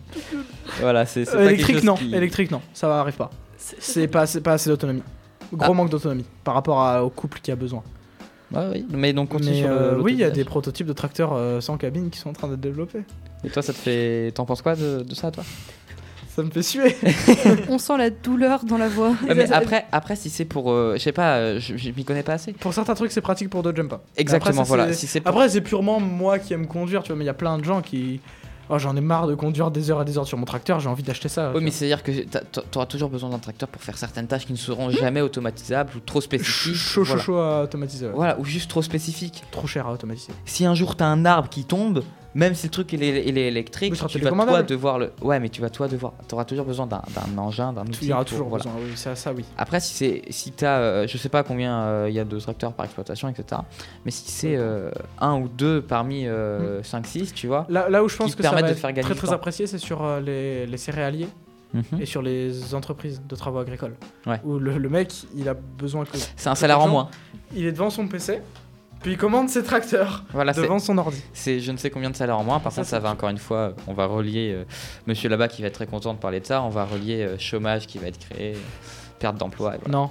Non, parce qu'il y aura beaucoup. Ça va y avoir. En fait, ça évolue. Il y a des écoles d'agronomie qui sont en train de se spécialiser dans ça, dans le fait de gérer du matériel technologique, de savoir le réparer, de savoir l'entretenir, parce que c'est chaud à entretenir quelque chose qui conduit tout seul. On appelle ça la destruction créatrice, c'est-à-dire que quand certains domaines diminuent, ça crée forcément de l'emploi dans un autre. Par exemple, en l'occurrence, on va reprendre l'exemple agricole, en soi on peut se dire oui, il y a moins de main d'œuvre, mais ça va créer des emplois à d'autres niveaux, etc. Et dans les deux sens, c'est-à-dire que si on utilise moins d'engins, on créera des emplois à d'autres échelles, etc. Exactement. On appelle ça la destruction créatrice, les enfants. C'était la petite intervention de Monsieur Économie. Et donc j'aimerais vous parler d'autre chose, vous proposer un autre sujet en rapport avec l'agriculture, c'est les financements qui sont plus ou moins élevés qu'elle obtient, je ne connais pas. Et donc c'est à toi de nous en parler. Colin, encore une fois, tu vas voir la salice. Très honnêtement, je m'y connais pas tant que ça niveau financement. Je faisais des recherches pendant que Nouria faisait sa chronique justement sur d'où vient l'argent et quel argent met d'où vient l'argent, d'où vient la moula, quel argent met par an le gouvernement énormément dans l'agriculture. C'est beaucoup. Ah ouais, à ce point-là ? Bah je crois que c'était beaucoup. Enfin en tout cas dans certains domaines c'est beaucoup plus que d'autres. Mais beaucoup, tu le mesures en quoi ? En beaucoup. C'est une unité beaucoup, tu connaissais pas ? Ah non, je connais pas. On appelle ça le BP. C'est pas le BTC, c'est le BP. Mais attends, c'est quoi que tu parlais tout à l'heure, la PAC ? La PAC, politique agricole commune, qui commence à dater un petit peu. Oui, j'ai vu ça. Ça a été mis en place sous je sais plus qui, mais ça commence à dater. Oui, c'était j'ai vu ça en 3e, en histoire bio. Oui, c'est ça, tu devais en histoire. J'étais content. Ce qui parle agricole. Pour une fois. J'ai plus le nom et malheureusement internet ne veut pas charger, donc si vous avez des choses... Tu cherches quoi ? Hein ? Tu cherches quoi ? Bah, je veux trouver justement cette PAC et... La PAC c'est l'Europe qui donne de l'argent aux paysans en fait. Voilà c'est ça, en gros c'est... pour faire court, hein, c'est un accord de l'Europe qui a été placé pour aider les agriculteurs et pour booster la production en fait. Ça doit dater de Gaulle, je crois, cette histoire. Oh le beauf qui est ressorti. Non, attends. Voilà, pour booster. Mis en vigueur en 1962. Eh, tu vois, c'est sous De Gaulle. Et c'est qui avait raison. Elle est pas folle la guêpe. Donc voilà, mais je veux plus précisément les...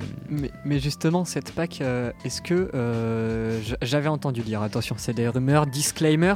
Oula, et est-ce que elle n'envisagerait pas de trop aider les gros producteurs et de pas assez les petits producteurs? Alors très sincèrement, je sais pas. Ça va être là en fait c'est quelque chose où là on n'a pas les épaules assez solides pour lancer dans ce débat. C'est-à-dire que tu vas je suis même pas au courant de ça, tu vois, parce que j'ai beau parler de beaucoup de finances avec mes parents, etc. Ça je sais pas trop. La chose en fait c'est que c'est pas relatif que seulement à l'agriculture ce genre Non mais je suis désolé Colin, mais je suis obligé de te mute là, c'est pas possible.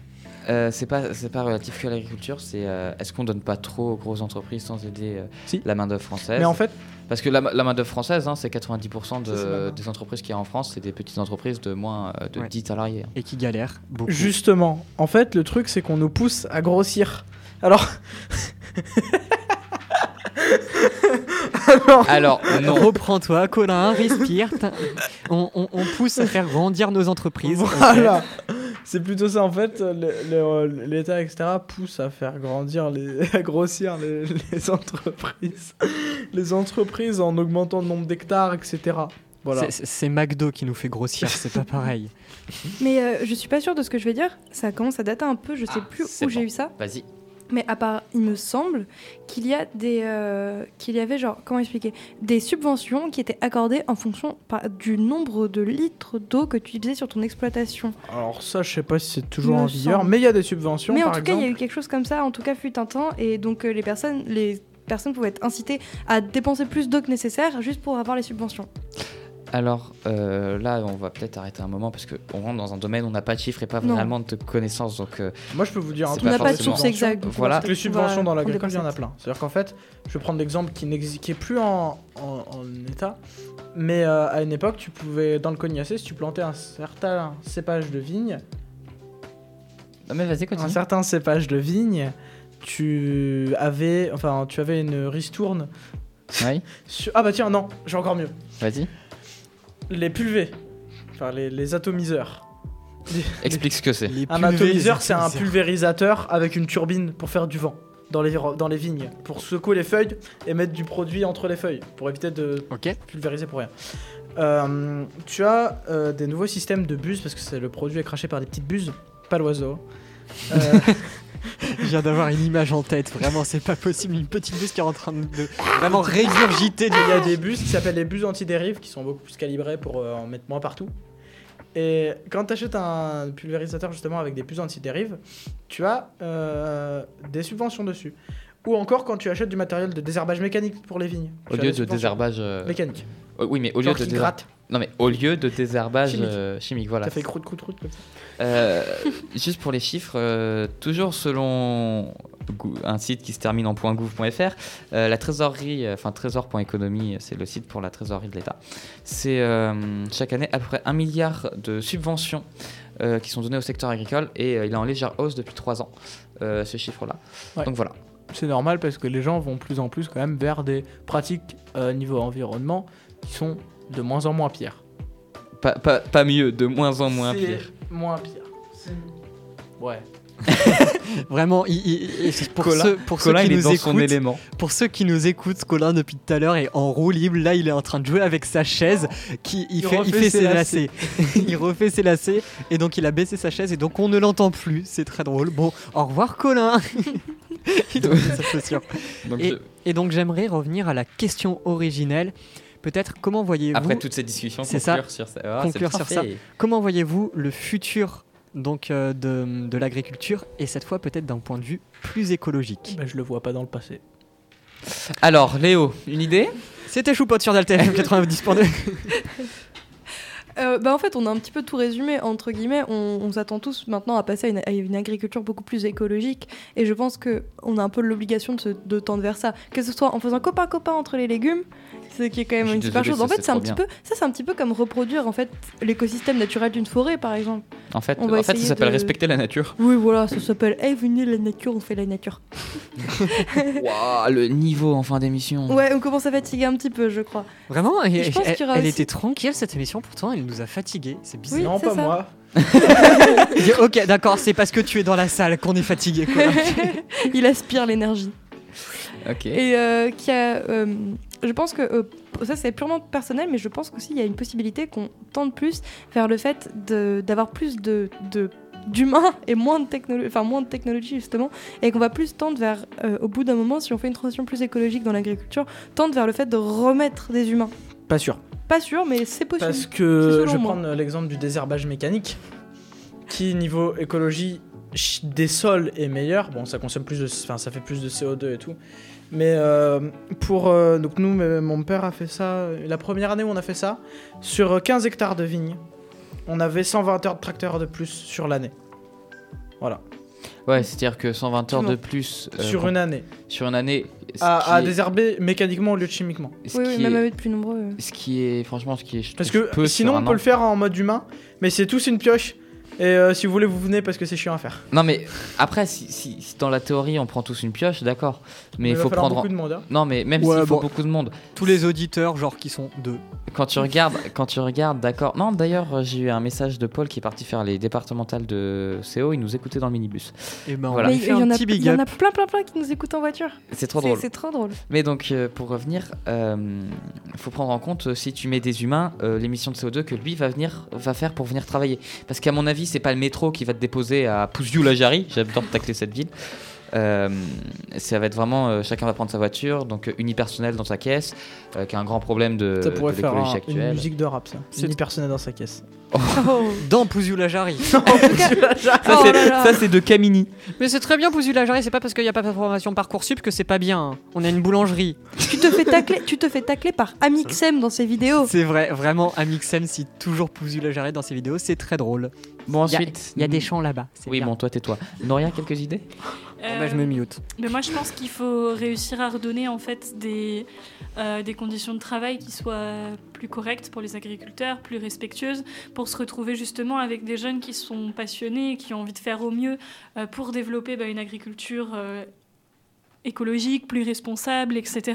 Mais ça va passer aussi par l'amélioration des conditions de travail. Et je pense que c'est super important de repasser sur des modes-là de consommation plus responsables, parce que ça va permettre aussi de recréer du lien entre les gens avec une AMAP qui va se créer au niveau d'une exploitation, pourquoi pas plusieurs regroupements d'agriculteurs qui choisissent de travailler ensemble pour s'entraider, etc. Pour rendre les conditions de travail un petit peu plus douces et puis donner envie aux jeunes en fait, de se lancer dans ces métiers-là. Oh, ça c'est très bien comme point. Donner envie aux jeunes de se lancer là-dedans parce qu'il en faut. Et justement, la moyenne des agriculteurs est entre 40 et 50 ans. Mais il y a de plus en plus de gens qui vont dans l'agronomie. C'est cool ça. Ouais. Colin, ton point, comment tu vois l'avenir plus tard ? Comme ça, après on n'entend plus parler, on peut tous se calmer. Non, je vais lui demander un mot de fin, évidemment. Je sais pas vraiment comment on peut voir l'avenir de l'agriculture parce que il y a beaucoup de choses qui sont possibles. Et enfin, en fait, on sait pas comment ça peut aller. On sait pas. On peut pas savoir parce que est-ce qu'on va être robotisé à fond ou pas non plus trop parce que les gens vont faire le choix de pas vouloir être robotisés. On peut pas vraiment savoir. Enfin, en tout cas, côté agriculture. Et toi, ton idée comment de ce que t'aimerais, voilà, c'est exactement ça. Moi, ce que j'aimerais, c'est trouver le juste milieu. C'est-à-dire, développe. Est-ce que tu trouves qu'actuellement, on est trop ou pas assez automatisé ? En automatisé, je pense qu'on commence à être sur des trucs qui sont pas mal. Ouais, pas aller trop. On arrive à trouver le juste milieu entre la praticité et la qualité. Très bien dit. Claire ? Alors moi, j'ai pas vraiment d'avis dessus, c'est-à-dire que malgré tous les débats qu'on a fait, j'ai pas assez de connaissances et pas assez de... Mais alors du côté du consommateur ? Qu'est-ce que je te dis du côté du consommateur ? Moi, t'as envie d'avoir plus de bio ou tu penses que les certifications environnementales vont être beaucoup plus communiquées ? Enfin, tu penses que ça va être comment ? Ça serait bien que le bio devienne plus accessible et que limite taxer ceux qui sont pas bio pour faire en sorte d'essayer d'aider ceux qui sont bio à remonter, tu vois. Rétablir un petit peu les prix un peu plus justes. Voilà, ça pourrait être une bonne idée, mais après j'ai pas vraiment d'autres avis parce que je mange bio depuis longtemps, je mange pas de viande, donc tout ce qui est fait, je consomme pas beaucoup de je sais pas. Après l'agriculture c'est pas que tout ce qui est viande, mais oui, je vois ce que tu veux dire. Et donc Artichou, quel serait ton point de vue justement sur l'avenir de l'agriculture, ce que t'aimerais voir? Jean-Michel qui fait pas SES mais qui adore parler économie, bonjour. Et où je fais toujours bien attention à le reprendre. Jean-Michel II. Alors ce que je veux dire, c'est que sur l'idée de taxer ceux qui ne sont point bio pour aider les agriculteurs biologiques, ce serait... je ne suis pas dans les tréfonds des caisses de l'État, c'est-à-dire que je ne regarde pas les moindres dépenses, je ne sais pas ce qui est possible, mais pourquoi pas une aide aux consommateurs qui achètent du bio, pour engager les gens à acheter du bio, parce que on dit toujours ouais, mais c'est les marques qui dictent ce qu'on achète, c'est parce qu'on a des pubs à la télé qui montrent que des légumes très très beaux qu'on va pas acheter les légumes moches, parce qu'il y a tellement de débats qu'on a mis à côté comme celui des légumes moches, mais bref, on va pas aborder ça. Pour moi, c'est plus le consommateur qui va dicter ce que la marque va faire. Si le consommateur arrête d'acheter ce qui n'est point bio, tout le monde se mettra au bio.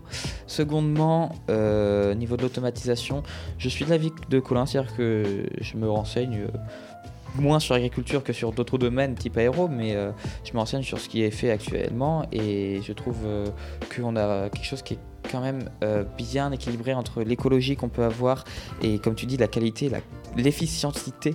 Enfin, l'efficacité, pour parler un peu plus français, de ce qui est fait. Et du côté, pour continuer, du consommateur, on pourrait avoir beaucoup plus de transparence sur d'où vient ton produit, sur le Made in France dont on a débattu. C'est-à-dire qu'un produit Made in France, c'est un produit qui a à minima 90% été fait en France, parce que c'est juste la base, en fait. Et puis une très plus large grande pour vous dire à quel point c'est immense, communication sur des projets type La Ruche qui dit oui, les paniers AMAP, tout ce genre d'initiatives qui y en a partout en France sur plein de domaines, et j'essaye à travers la radio de communiquer sur ce que je connais, sur ces aides et projets comme ça qui se mettent en place, mais une plus grande communauté autour de ce genre de projet, voilà. Moi, je voulais aussi revenir sur... Du coup, t'as dit bio, je voulais revenir au niveau du bio, mais après, t'as changé de... Oui, j'ai tracé. Puis il y a aussi, je dirais qu'il y a bio et bio. Oui. Dans le sens où acheter des bananes bio qui viennent de l'autre bout du monde, c'est pas le truc le plus fifou qu'il y a au monde non plus. C'est-à-dire que justement, c'est la provenance qui serait bien aussi à voir. Exactement. Et après, le Made in France, si on parle des bananes, ça comporte nos Antilles françaises. Hein. Ouais, mais elles viennent en avion, quoi. Mais faut le stipuler. Oui, puis il y a des gros problèmes au niveau de la production des bananes et du tri. Il y a énormément de pertes en fait dans les camions parce qu'on peut pas les garder très très longtemps, et puis il faut qu'elles soient vraiment pratiquement. C'est limite sur les récoltes pas vertes, quoi, pour qu'elles finissent de mûrir sur le temps du trajet. Tant qu'à parler des bananes, est-ce qu'on parle du chlordécone ? Du quoi ? Il me semble que c'est pas le chlordécone, je sais pas. Le pesticide. Cours de SVT de seconde. Oh, c'est vrai, on a fait un débat là-dessus. Ouais, j'avais explosé Mathieu. Bref, pardon. C'était incroyable, c'était génial. En fait, la France, pendant un temps, dans une du coup des c'est pas colonie le mot. C'est plus ça. J'ai pas le vrai mot, mais dans une dromcom. Ouais. Voilà. Qui du coup fait pousser des bananes. A utilisé un pesticide qui doit s'appeler le chlordécone. Je suis plus sûre, mais... Le nom me dit quelque chose, donc ça doit être ça. Et en fait, il s'avère que ce pesticide est très cancérigène et très grave pour la santé et empoisonne énormément la population locale. Et le problème, c'est que du coup, la population locale a poursuivi en justice. Ouais, a poursuivi l'État en justice, l'État français en justice, pour lui dire, les gars, ce que vous faites, c'est un peu con, quoi. On est en train de mourir, même si c'est arrêté, on n'a plus le droit de l'utiliser. Il y a quand même de gros dégâts. Et la France n'a pas voulu indemniser parce que, globalement, ils ont perdu leur procès. D'accord. C'est bien dommage. Au niveau des produits. Des produits phytosanitaires, des produits comme ça, je sais plus quel mot t'as utilisé, mais il y en a de plus en plus qui sont interdits. Après, il y a le retour du glyphosate, limité. Le glyphosate n'a jamais été arrêté, en fait, surtout. Oui, c'est ça. Après, le glyphosate, quand on voit ce qui est en train d'être arrêté à côté, tu te dis que c'est pas si... Enfin, vu ce qu'il y a à côté, le glyphosate, c'est pas grand-chose. Très premier degré. Et ce qu'on peut en parler aussi, c'est qu'il y a vraiment pas longtemps du tout, il y a hier ou avant-hier, il y a l'Europe qui a signé pour arrêter un pesticide complet, que donc toute l'Europe n'a plus le droit de l'utiliser, et la France l'utilisait un petit peu plus ou moins déjà, c'est-à-dire que c'était un peu fileux, de toute façon les pesticides en France avec l'État français, c'est un peu tout ce qui n'est pas interdit est autorisé, quoi. Justement, en fait, c'est que c'est comme ça parce que l'État déjà peut pas tout contrôler. Oui. Et en fait, c'est des entreprises qui vendent des produits aux agriculteurs. Donc des fois, ils douillent un peu, ils retrouvent des vieux produits qui sont plus autorisés pour se faire du pognon. Parce qu'il y a... Non mais vraiment, il y a des agriculteurs, dans leur tête, c'est... la réglementation, c'est vraiment n'importe quoi. Alors moi, je mets ce que je veux dans mes champs, en dose que je veux. Voilà le gros souci, en fait. C'est qu'il y en a qui abusent totalement des doses, etc. C'est pour ça que les doses des réglementations sont si basses.